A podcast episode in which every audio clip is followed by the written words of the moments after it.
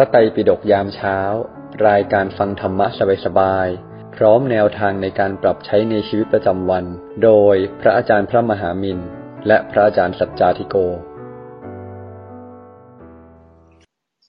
ก็ขอเจริญสุขทุกท่านในเช้าวันศุกร์วันนี้ทุกๆ คนนะ กราบนมัสการพระอาจารย์พระมหามินกราบนมัสการพระอาจารย์สัจจาธิโก กราบนมัสการพระอาจารย์ทุกรูปนะคะ อรุณสวัสดิ์ มอดเรเตอร์ และผู้ฟังทุกท่านที่เข้ามาฟังในวันนี้ค่ะ ก็สวัสดีทุกท่านนะคะ ยินดีต้อนรับเข้าสู่รายการพระไตรปิฎกยามเช้าในวันนี้ค่ะ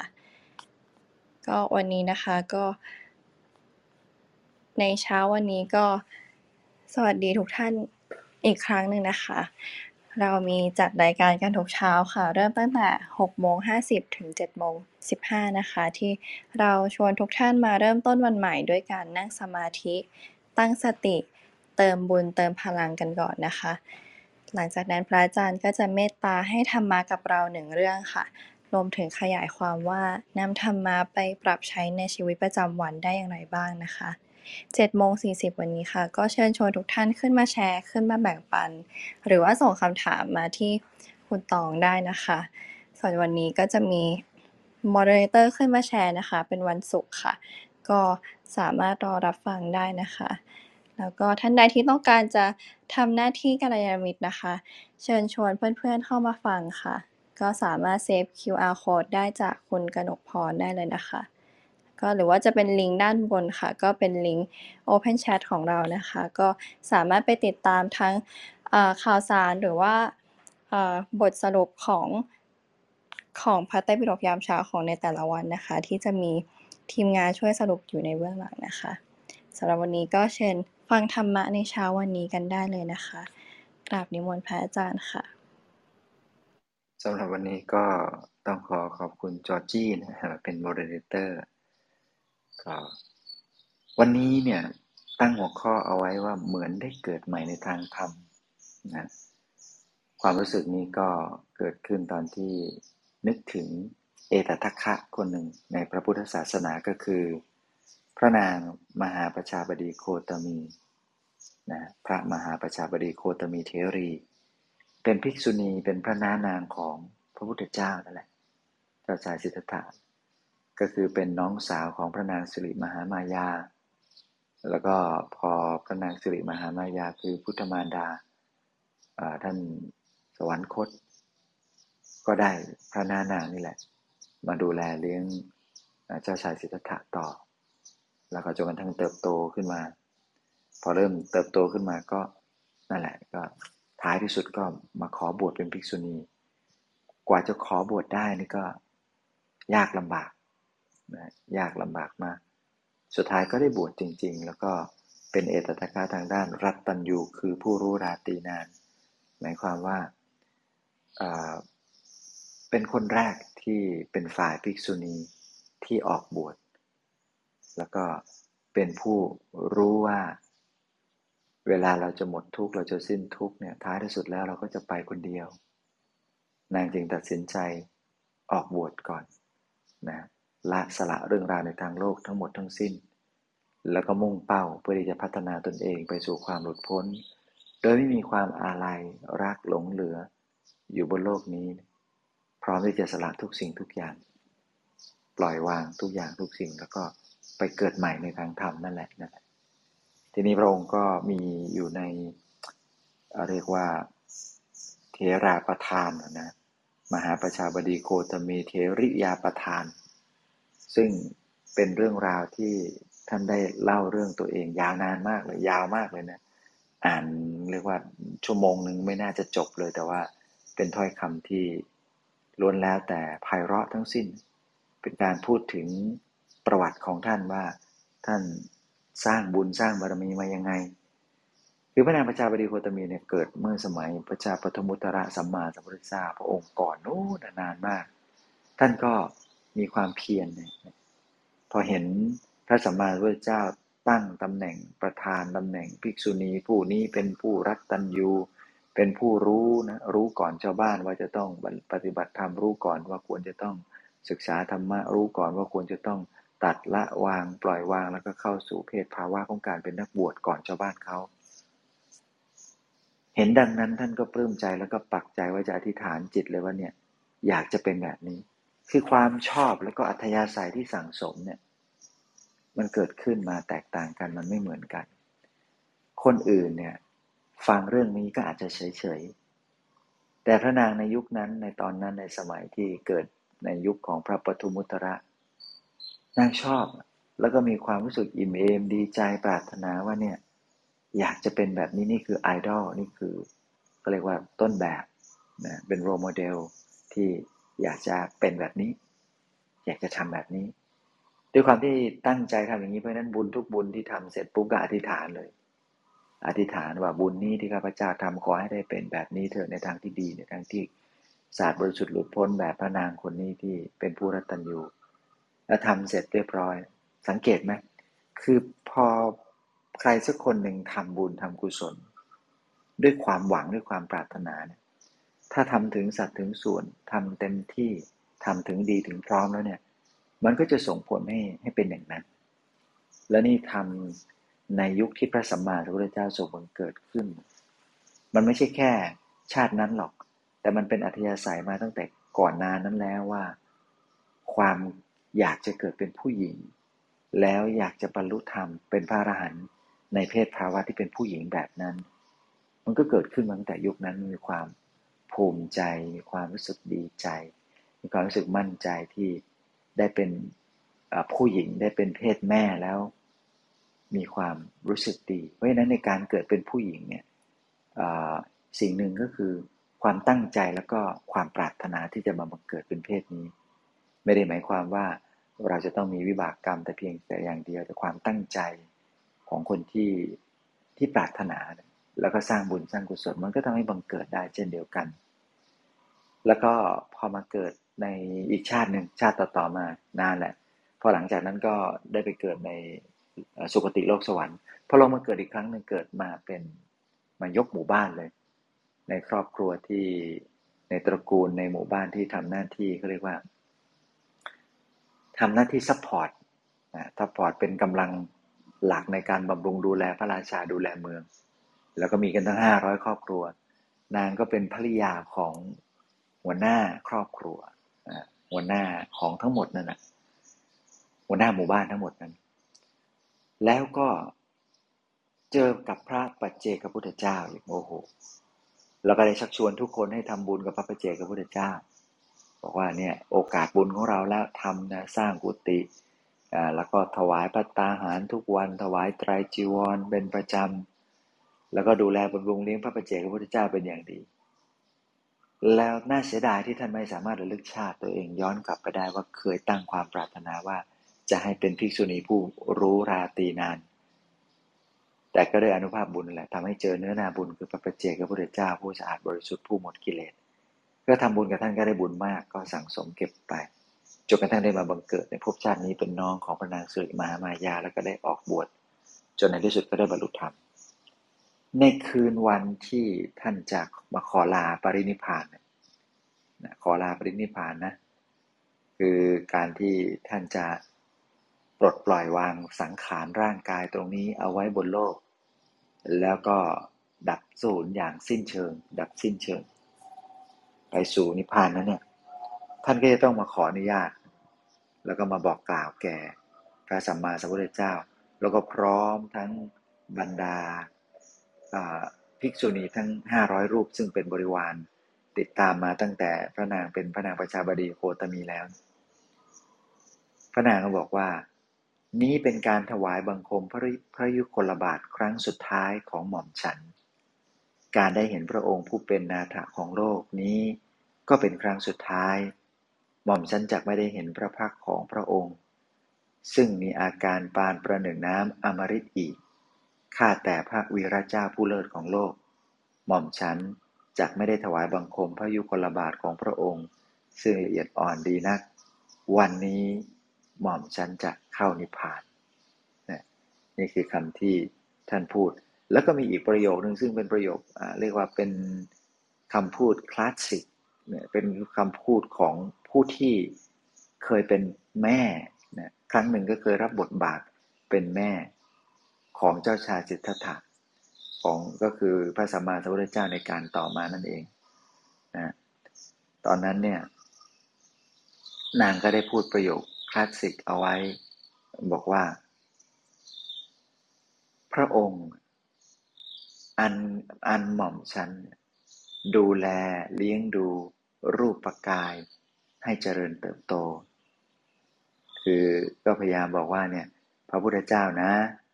พระองค์เนี่ยตั้งแต่เด็กๆเนี่ยข้าพเจ้าเนี่ยเป็นผู้หล่อเลี้ยง ชุบเลี้ยงดูแลป้อนข้าวป้อนน้ำป้อนนมให้เจริญเติบโตมา จนกระทั่งถึงบัดนี้ ส่วนบัดนี้เนี่ยธรรมกายของหม่อมฉันเจริญเติบโตขึ้นมาได้ ก็โดยพระองค์นะคือนางก็พยายามที่จะนำเสนอบอกว่า รูปปกายที่อยู่เบื้องหน้าที่เป็นกายของพระตถาคตเนี่ย ข้าพระองค์เป็นผู้ดูแลให้เติบโต แต่ธรรมกายของหม่อมฉันนะซึ่งอยู่ภายในเนี่ย พระองค์เป็นผู้ทำให้เจริญเติบโต นี่ก็คือประโยคคลาสสิกที่พระนางได้กล่าวเอาไว้ แล้วก็ทำให้เป็นบทที่เป็นบทประพันธ์ที่สื่อสาร ความรักระหว่างแม่กับลูก ในขณะที่ทางโลกนั้น แม่ก็ดูแลชุบเลี้ยงลูกให้เจริญเติบโต แต่ในอีกด้านหนึ่งในทางธรรม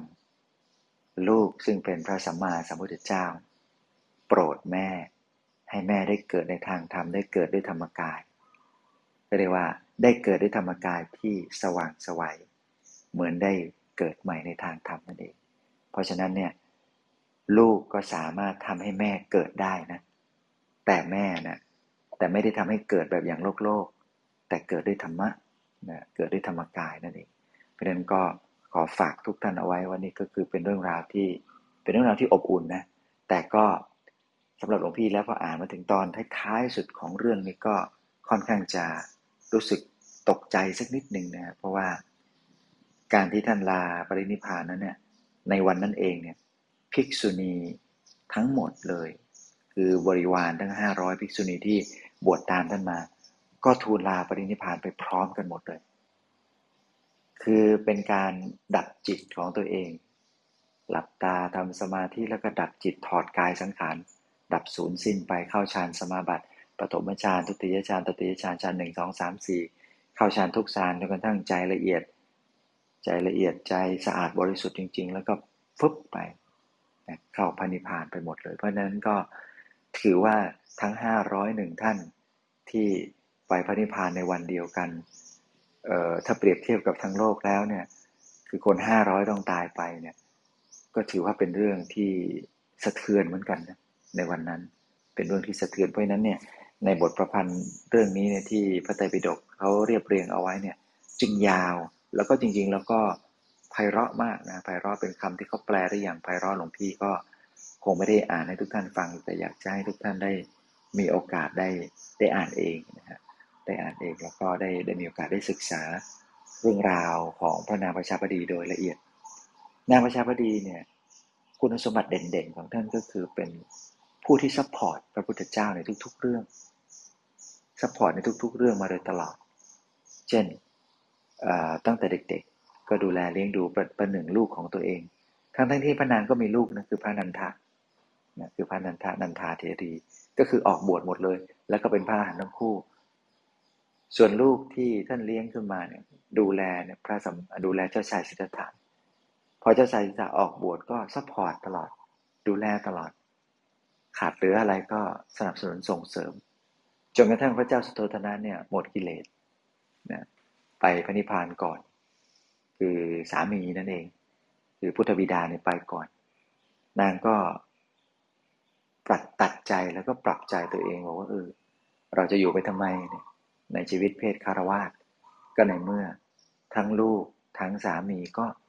ไปกันจนหมดแล้วเนี่ย ปฏิบัติธรรมกันหมดแล้วนางก็เลยตัดสินใจอยากจะประพฤติพรหมจรรย์อยากจะบวชแต่ติดที่ว่าตัวเองเป็นผู้หญิง ก็พยายามภาษาก็คือเที่ยวไล่เที่ยวคือบอกไป ขออ่อนวอนพระพุทธเจ้าอยากบวชโน่นนี่นั่นพระพุทธเจ้าถามว่าท่านรู้ไหมว่าจะมีภิกษุณีท่านรู้ท่านรู้ แต่ว่ามันก็เป็นการทดสอบจิตใจ แล้วก็ฝึกจิต ฝึกระดับจิตของพระนางประชาบดีโคตมีว่า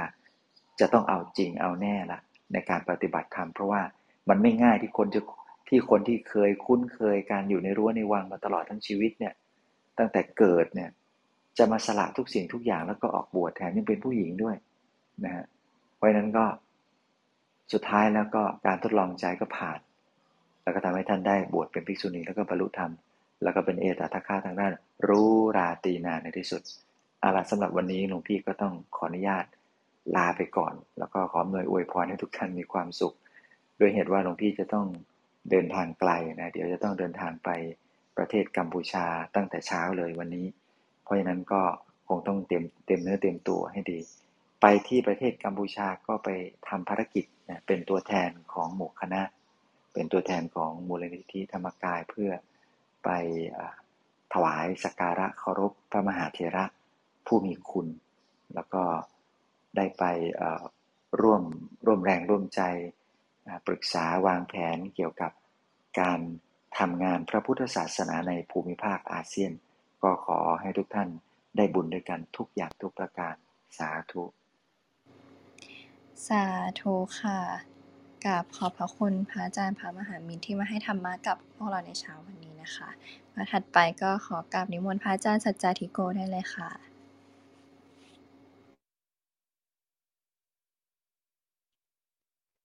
ทดสอบทดสอบได้ยินไหมเอ่ยได้ยินค่ะเสียงเบานิดนึงนะคะ โอเคครับ โอเค ก็ก่อนอื่นเลยเนาะวันนี้เราได้ยินพระอาจารย์พูดเรื่องพระนางมาพระน้านางเนาะครับ นางมหาประชาบดีโคตมีที่เป็น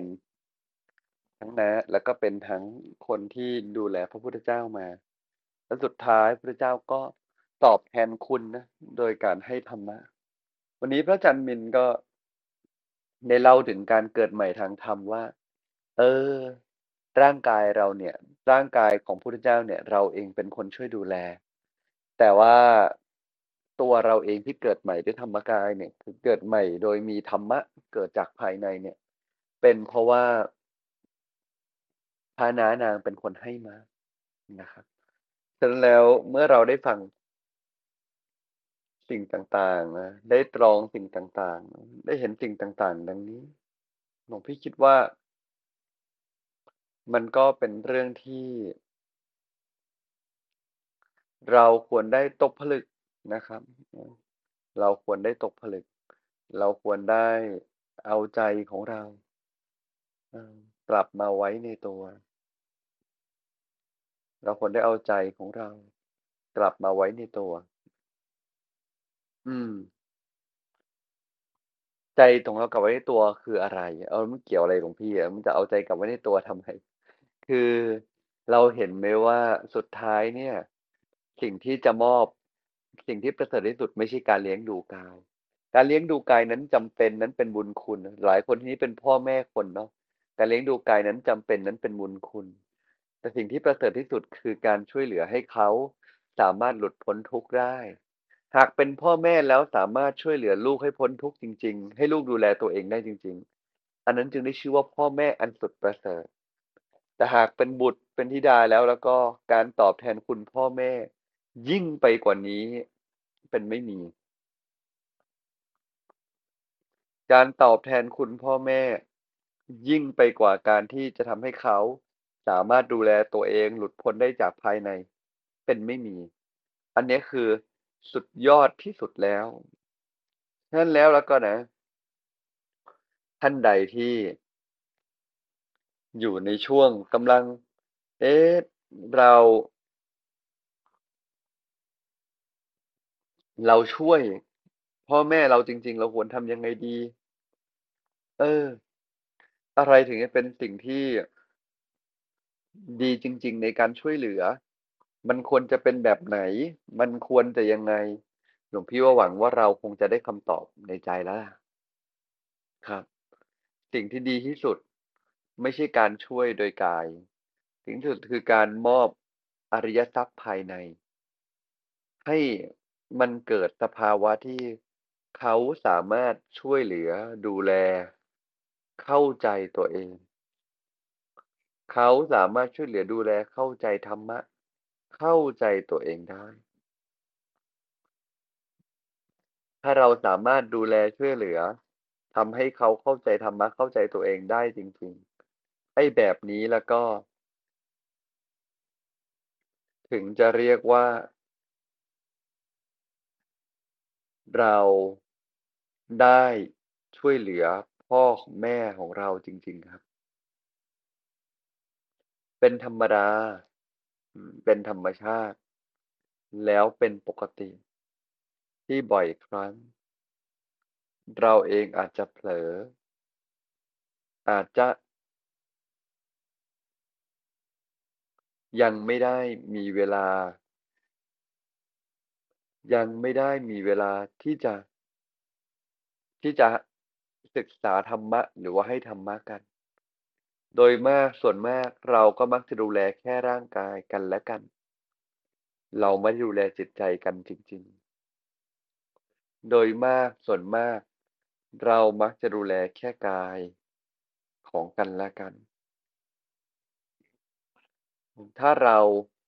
รู้จักที่จะดูแลทั้งกาย และใจ เรารู้จักที่จะดูแลทั้งกาย ดูแลทั้งใจ รู้จักเป็นกำลังใจที่แท้จริงให้กันและกัน แบบนั้นนั่นเอง การเป็นที่พึ่งของเรา จึงจะสมบูรณ์พร้อมจริง ๆ ฉะนั้นท่านใดนะ ที่ที่ผ่านๆมา เราดูแลกันแค่กาย เรายังไม่เคยเลย ที่จะดูแลใจ ให้พลัง หรือส่งพลังให้ ส่งสอนธรรมะ ให้ธรรมะ ยังไม่เคยเลย ที่จะให้ธรรมะกันหลวงพี่ว่ามันก็อาจจะถึงเวลาแล้ว ที่เราจำเป็นนะ ที่จะต้องให้ธรรมะ สอนธรรมะ แล้วก็แนะนำธรรมะ ทำแบบนี้เนี่ยมันจึงจะเติมเต็มชีวิตของผู้คนและเกิดการช่วยเหลือกันอย่างแท้จริง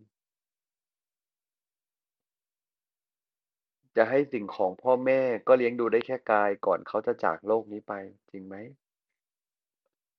เราให้สิ่งของพ่อแม่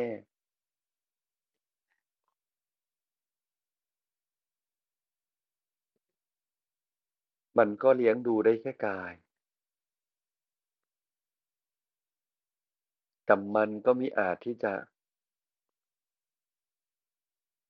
ช่วยเหลือใจเขา ให้เขาหลุดพ้นได้จริง ๆ วันนี้อยากฝากทุกๆท่านนะ ที่เราอยู่ด้วยกันตรงนี้ กลับไปลองถามตัวเองสิว่า เออ ที่ผ่านมาเราเอง ที่เราบอกเราดูแลพ่อแม่เรา ดูแลเขาจริงๆเนี่ย เราดูแลเขา ได้ถึงใจถึงภายในแล้วหรือยัง?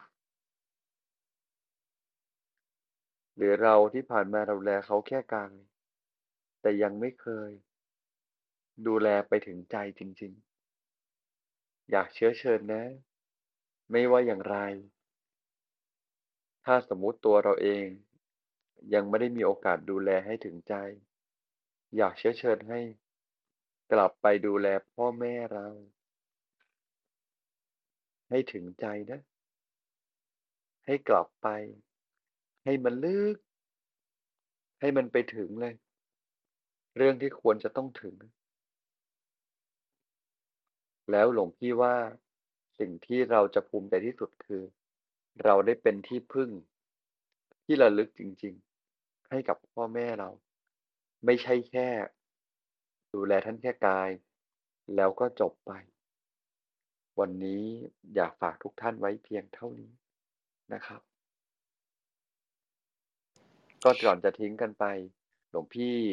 ประชาสัมพันธ์เรื่องข่าวบุญสักนิดหนึ่งแล้วกันเนาะข่าวบุญคืออะไร?ก็เรามีร่วมบุญถวายภัตตาหารสามมเณรพระภิกษุสามมเณรรวมกว่า300รูปแล้วหลวงพี่ก็ตั้งใจจะทำกฐิน วัดทั้งหมด9วัดด้วยกัน เราก็อยากเชื้อเชิญเลยอยาอยากเชื้อเชิญทุกท่านนอกจากนั้นเรายังได้บุญในการสนับสนุนการเผยแผ่สนับสนุนการอบรมเยาวชนและอบรมญาติโยมทั้งหลาย ท่านใดก็ที่มีความตั้งใจปรารถนาอยากจะเอาบุญพิเศษนี้หลวงพี่เชื้อเชิญทุกคนเลยนะครับสาธุครับ สาธุค่ะ ขอบพระคุณพระอาจารย์สัจจาธิโกที่มาให้ธรรมะกับเราเช้านี้นะคะ ก็เดี๋ยว ถัดไปค่ะ ก็เดี๋ยวไปฟัง moderator ที่ขึ้นมาแชร์ในวันนี้กันได้เลยนะคะ เชิญพี่นกได้เลยค่ะค่ะกราบนมัสการพระอาจารย์นะคะ สวัสดี moderator นะคะ แล้วก็สวัสดีทุกๆท่านนะคะ วันนี้ก็ EP ที่ 917 นะคะ เหมือนได้เกิดใหม่ในทางธรรมนะคะถ้าธรรมะเพื่อความพ้นทุกข์นะคะ ของหลวงพ่อปราโมทย์นะคะ ท่านเขียนไว้ว่า เป็นการยากที่เราจะเห็นได้ว่าธรรมะเป็นเรื่องเรียบง่ายและธรรมดาที่สุด เพราะภาพลักษณ์ของศาสนาหรือของธรรมะ ที่เรารู้จักนั้น ดูอย่างไรก็ไม่ธรรมดาเลย เริ่มตั้งแต่ภาษาที่ใช้ เต็มไปด้วยภาษาบาลี มีศัพท์ มีความหมายเฉพาะมากมาย แค่ทำความเข้าใจศัพท์ก็ยากหนักหนาแล้ว พอรู้ศัพท์แล้วลงมือศึกษาตำราจริง ๆ ก็พบความยากอีก คือธรรมะ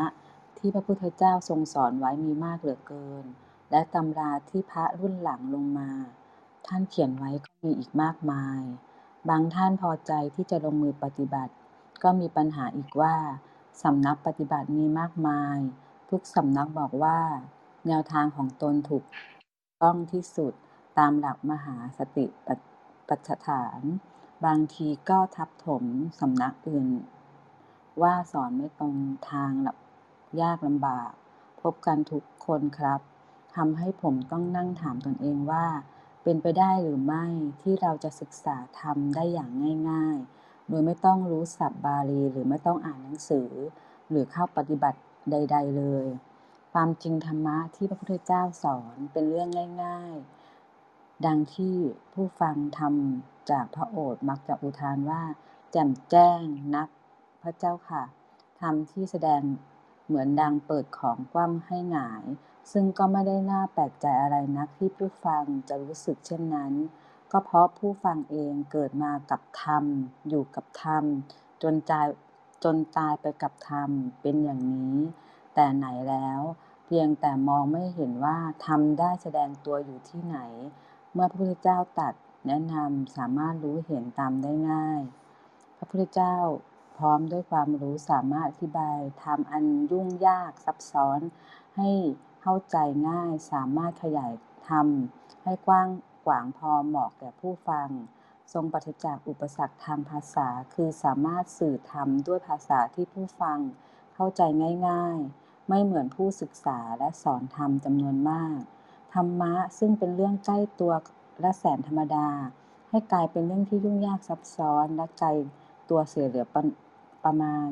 จนเกิดความจำเป็นเพื่อความพ้นทุกข์ และสั่งสอนด้วยภาษาที่ผู้ฟังไม่สามารถเข้าใจได้เลยแท้จริงแล้วธรรมเป็นเรื่องใกล้ตัว เป็นเรื่องเกี่ยวกับตัวเราเอง และขอบเขตของธรรมะก็เป็นเพียงนิดเดียวคือทำอย่างไรให้เกิด ไม่ให้เกิดความทุกข์ ความทุกข์อยู่ที่ไหนเกิดขึ้นอย่างไร ดับไปอย่างนั้น ความสำเร็จของธรรมอยู่ที่ปฏิบัติถึงพ้นทุกข์ ไม่ใช่เพื่อความรู้ลกสมองหรือเพื่อความสามารถในการแจกแจงธรรมอย่างวิจารณ์ วิจิตพิสดารแท้จริงแล้วความทุกข์ของคนเราอยู่ในกายในจิตของตนนั่นเอง ขั้นแรกนะคะทำใจให้สบายๆอย่าอย่าเคร่งเครียด อย่าไปคิดว่าเราจะปฏิบัติธรรม แต่คิดเพียงว่าเราสังเกตดูร่างกายของเราเท่านั้นเอง และเฝ้าดูการกระทำของเราทำใจสบายๆค่ะ นึกถึง เหมือนเราเป็นกำลังดูหุ่นยนต์อยู่สักตัว ที่มันเดินได้เคลื่อนไหวได้ ขยับปากได้กืนอาหารอันเป็นวัตถุเข้าไปในร่างกาย ขับถ่ายออกมาจากร่างกาย มันทำโน่นนี่เรื่อยไป เราเป็นคนดูเฉยๆ มันเป็นวัตถุก้อนหนึ่ง มีความไม่หยุดนิ่ง ไม่คงที่ ก็ยังมีความเปลี่ยนแปลงเข้ามาอยู่ตลอดเวลา ดังนั้นทุกคนก็มีลมหายใจ กินข้าวขับถ่าย นั่นคือเป็นเรื่องปกติของทุกคนนะคะ บางครั้งการที่เรารู้จักธรรมะค่ะ เราก็ทำให้รู้สึกว่าจิตใจเราสงบนิ่ง รู้ รู้ว่าเดี๋ยวเกิดแก่เจ็บตายทุกอย่างมีแล้วเดี๋ยวก็ดับไปนะคะ อย่าคิดว่า ทำไมเราต้องทุกข์ทำไมเราต้องเป็นอย่างงู้นอย่างนี้ เราจะไม่คิดเลย ถ้าเรารู้จักคำว่าธรรมะในใจ เราจะเข้าใจจิตใจและเข้าใจมนุษย์ได้อย่างง่ายนะคะหัดรู้ให้ทันจิตใจของตนนะคะ ไม่นานเราก็จะรู้ว่าคำว่าทุกข์มันก็คือแค่จิตของเราที่คิดฟุ้งคิดมากไปเองทำให้เรารู้สึกว่าเป็นทุกข์ลองเราถามจิตใจตัวเองถ้าเราบอกว่าเฮ้ยวันนี้สบายไม่ทุกข์เลยไม่เครียด เราก็จะมีความสุขนะคะธรรมะค่ะทำให้เราจิตใจเราดีขึ้น และเย็นลงได้นกเชื่อนะคะว่าทุกคนในห้องนี้ค่ะมีบุญค่ะ เราได้มาฟังธรรมะนกเชื่อว่าทุกคนเปลี่ยนแปลงตัวเองไปในทางที่ดีขึ้นอย่างมาก ไม่มากก็น้อย ถ้ายิ่งเราฟังทุกวันนะคะ เราจะรู้สึกว่าสังคมเราออกไปสมมติจากออกจากห้องธรรมะไปแปดโมงเนี้ยค่ะ เราก็จะเจออะไรที่ทำงานนู่นนี่นั่นรถติดแล้วเราจะรู้สึกว่าเฮ้ย มันก็เป็นเรื่องปกตินะอยู่กรุงเทพรถติดอย่างเงี้ยค่ะนุกเชื่อว่าธรรมะท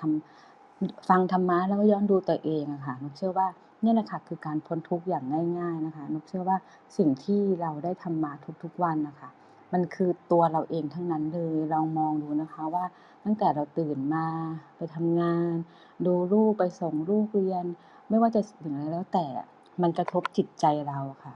ทุกอย่างค่ะสำคัญที่จิตเราทั้งนั้นเลยที่หลวงพี่สอนไม่ว่าจะตั้งแต่วันแรกจนถึงวันนี้ค่ะ จิตใจเราเท่านั้นถ้าเรามั่นใจว่าจิตใจเราดีไม่คิดมากไม่ฟุ้งซ่านหรือไม่หรือว่าเดี๋ยวมาก็ดับไป เราต้องผ่านไปให้ได้ นกเชื่อว่าสิ่งนี้ค่ะจะทำให้เรามีความมั่นคงกับชีวิต และเป็นเกิดสว่างในทางธรรมมากเลยค่ะ ขอบคุณค่ะ ค่ะ สาธุนะคะ ขอบคุณพี่นกที่ขึ้นมาแชร์ธรรมะให้เราฟังกันในวันนี้นะคะ ก็เดี๋ยวเริ่มมีคำถามส่งเข้ามาแล้วนะคะ ท่านใดที่มีคำถามอยากจะถามก็ส่งมาได้ที่คุณตองเลยนะคะ ตอนนี้มีอาจารย์ทวินขึ้นมา ก็เดี๋ยวขอเชิญอาจารย์ทวินก่อนได้เลยค่ะครับกราบกราบนักการครับอาจารย์มินอาจารย์สาธาธิโกครับ ก็ พอได้เห็นหัวข้อนี้เนี่ยก็ก็เลยมาคิดพิจารณาตนเองดูนะครับว่าการที่ผมเนี่ยได้มีโอกาสมาศึกษาธรรมแต่ก็ไม่ได้ว่าเหมือนได้เกิดในทางธรรมอะไรมากมายนะในทันที ก็เริ่มศึกษาจริงจังเนี่ย เมื่อตอนอายุประมาณสี่สิบก็คิดว่า เออ เราก็รู้นะ เราก็เรียนธรรมะศึกษาธรรมะและมีโอกาสได้บวชแต่จริง ๆ แล้วเนี่ยใจยังไม่ได้มีรู้สึกว่าได้เกิดทางธรรมเลย เหมือนกับว่าใจเราก็ยังขี้โกรธนะ ยังมีความโลภมีความหลงอยู่ พอสมควรเลยนะครับ แต่พออายุสี่สิบห้าเนี่ย เริ่มรู้สึกว่า เออเรา เราเริ่มเปลี่ยนไป เราเริ่มรู้สึกว่าไอความโกรธเนี่ยที่มีในจิตใจเนี่ย มันรู้สึกว่ามัน มันเบาลง รู้สึกว่ามันรู้ รู้สึกตัว รู้สึกว่าเรารู้เท่าทัน ดีขึ้นนะไม่ได้ว่าดีมากเลยคือดีขึ้นฮะรู้สึกดีขึ้นทำให้เราสามารถที่จะ สงบจิตสงบใจได้นะผมก็รู้สึกว่า เออ ผมก็ค่อยๆนะค่อยๆเริ่มรู้สึกดีนะในจิตในจิตใจเราเนี่ย หรืออาจจะบอกว่า เออ มันเริ่มเกิด เราเริ่มเกิดใหม่ทางธรรมเนี่ย ทีละเล็ก ทีละน้อยเนี่ย ด้วยการที่ น้อมทำเนี่ยเข้ามาใส่ตัว ไม่ได้เพียงแค่แบบว่า เออแค่เรารู้ทำศึกษาทำมาถกทำกันแต่ว่าทำมันยังไม่ได้เข้ามาในตัวเลยแค่รู้ผิวๆเท่านั้นเอง ยังไม่ได้รู้สึกตัว ยังไม่ได้รู้ตัว ยังไม่ได้ใช้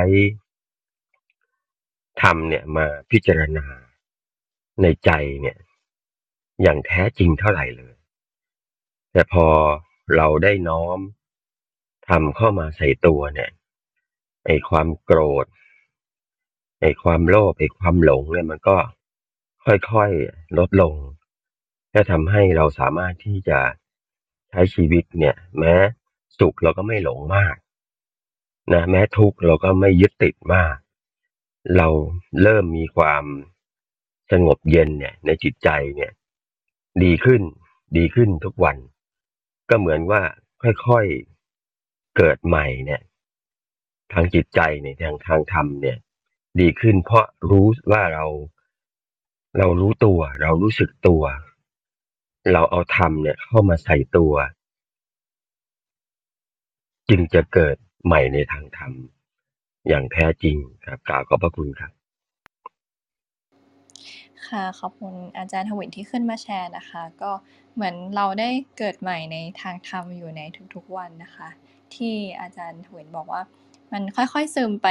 หาเราทุกวันนี่แหละ หรือแม้แต่ของพี่นกที่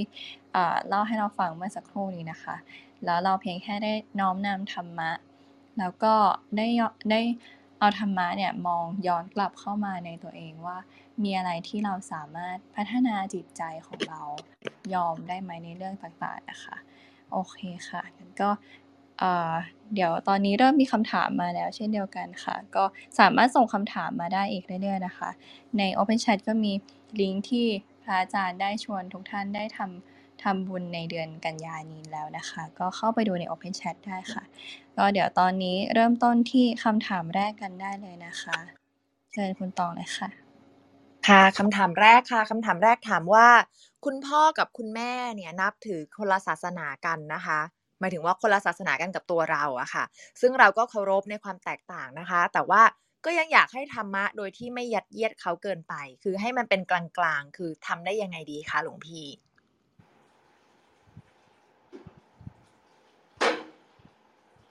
หลวงพี่ยังไม่ได้เปิดใหม่นะคะอ้อขออภัย หนูคิดว่าเราเริ่มจากการที่เราเอาธรรมะมาปรับใช้จนเราจัดการชีวิตเราได้ครับ เมื่อวานเมื่อวันเมื่อวันที่เราสามารถปรับใช้ จัดการชีวิตเราได้จนถึงจุดจุดหนึ่งต้นถึงจุดจุดหนึ่งที่เราปรับใช้ได้ดีได้ดีได้ดี หลวงพี่คิดว่า มันจะถึงนะมันจะมันจะสามารถที่จะถึงใจเขาเขาเห็นว่าเรามีความสุขมากๆ และเราจึงค่อยๆพอเราเองเป็นต้นแบบทำจนดีงวดเข้าอะครับหลวงพี่คิดว่าเราจึงค่อยๆครับ ค่อยๆไปแนะนำเขา แนะนำและเวลาเหมือนเดิมเลยเวลาแนะนำที่ดีที่สุดคือเวลาเขาทุกข์จะไปเล่าให้ฟัง ถ้าจะเล่าให้ฟังใน ในวันที่เขามีความสุขอยู่ ให้เล่าให้ฟังถึงชีวิตของเราเราเจออะไรมา และเราเช็ดเราจัดการชีวิตเราอย่างไรต้องหาเวลาแบบอัปเดตชีวิตเล่าเหมือนสมัยตอนเราเด็กๆอะอย่างที่สองก็รอเขาทุกข์แล้วเราจะค่อยให้คำแนะนำแต่ว่าเหนือสิ่งอื่นใดก่อนจะไปทำข้อหนึ่งและข้อสองเลย เราต้องปรับใช้ในชีวิตเราจนมีความสุขประมาณหนึ่งก่อนครับ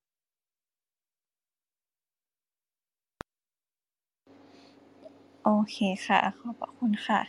ก็ไปที่คำถามถัดไปได้เลยค่ะ ค่ะ คำถามถัดไปนี่เป็นคำถามของตองเองค่ะหลวงพี่ คือตองคิดว่าอาจจะเป็นประโยชน์กับทุกท่านที่วันนี้อยากจะไปเอ่ออยากจะไปเผยแผ่ธรรมะ มอบธรรมะให้กับคนนะนะคะ คือขอธรรมะที่เหมาะเป็น introduction นะคะหลวงพี่เป็นตัวเริ่มต้นนะคะ ในการส่งต่อให้ผู้อื่น ในการบอกต่อให้ผู้อื่นนะคะ โอเคครับ ธรรมะที่เหมาะที่สุดเนาะและเป็นจุดเริ่มต้นในการที่เราจะสามารถบอกผู้อื่นได้ เอาจริงขอแยกเป็นสองประเด็นก่อน ประเด็นที่หนึ่งเลย คือธรรมะเนี่ย ทุกครั้งที่พระเจ้าจะเทศน์ธรรมะเนี่ย มันมี pattern กลางอยู่อ่า pattern กลาง pattern กลาง pattern กลางคือ pattern ที่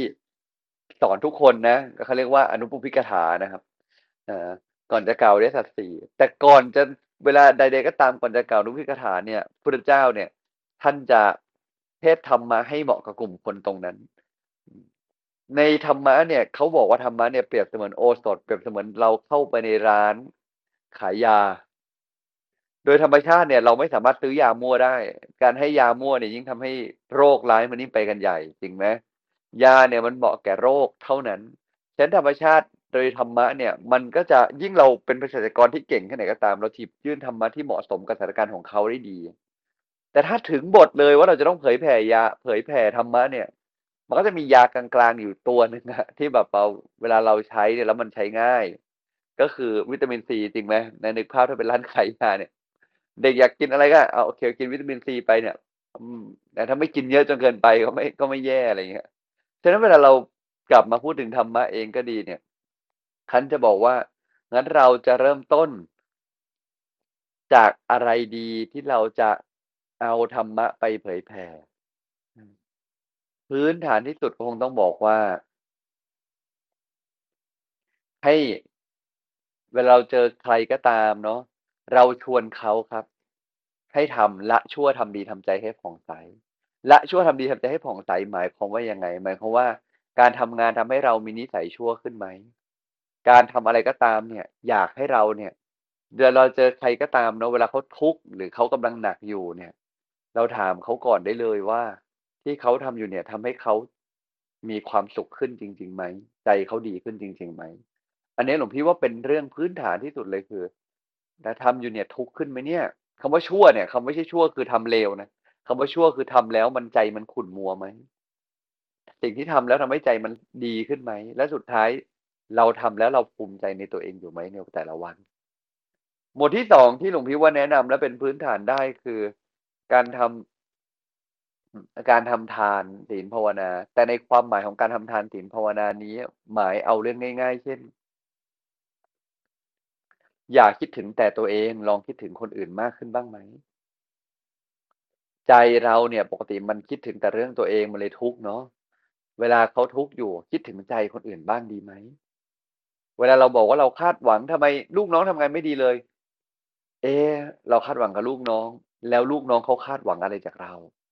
เท่านี้เราเป็นลูกน้องทำงานไม่ดีเราคาดหวังจากหัวหน้าหลวงพี่ว่านี่คือเรื่องพื้นฐานมากๆเลยทานเนี่ยมันเริ่มต้นจากการคิดถึงใจคนอื่นเคเราอาจจะบอกมันเข้าพรมวิหารไหมหลวงพี่มันคือความเมตตาไหมหลวงพี่ว่าเมื่อเราคิดถึงใจคนอื่น เราจึงมอบ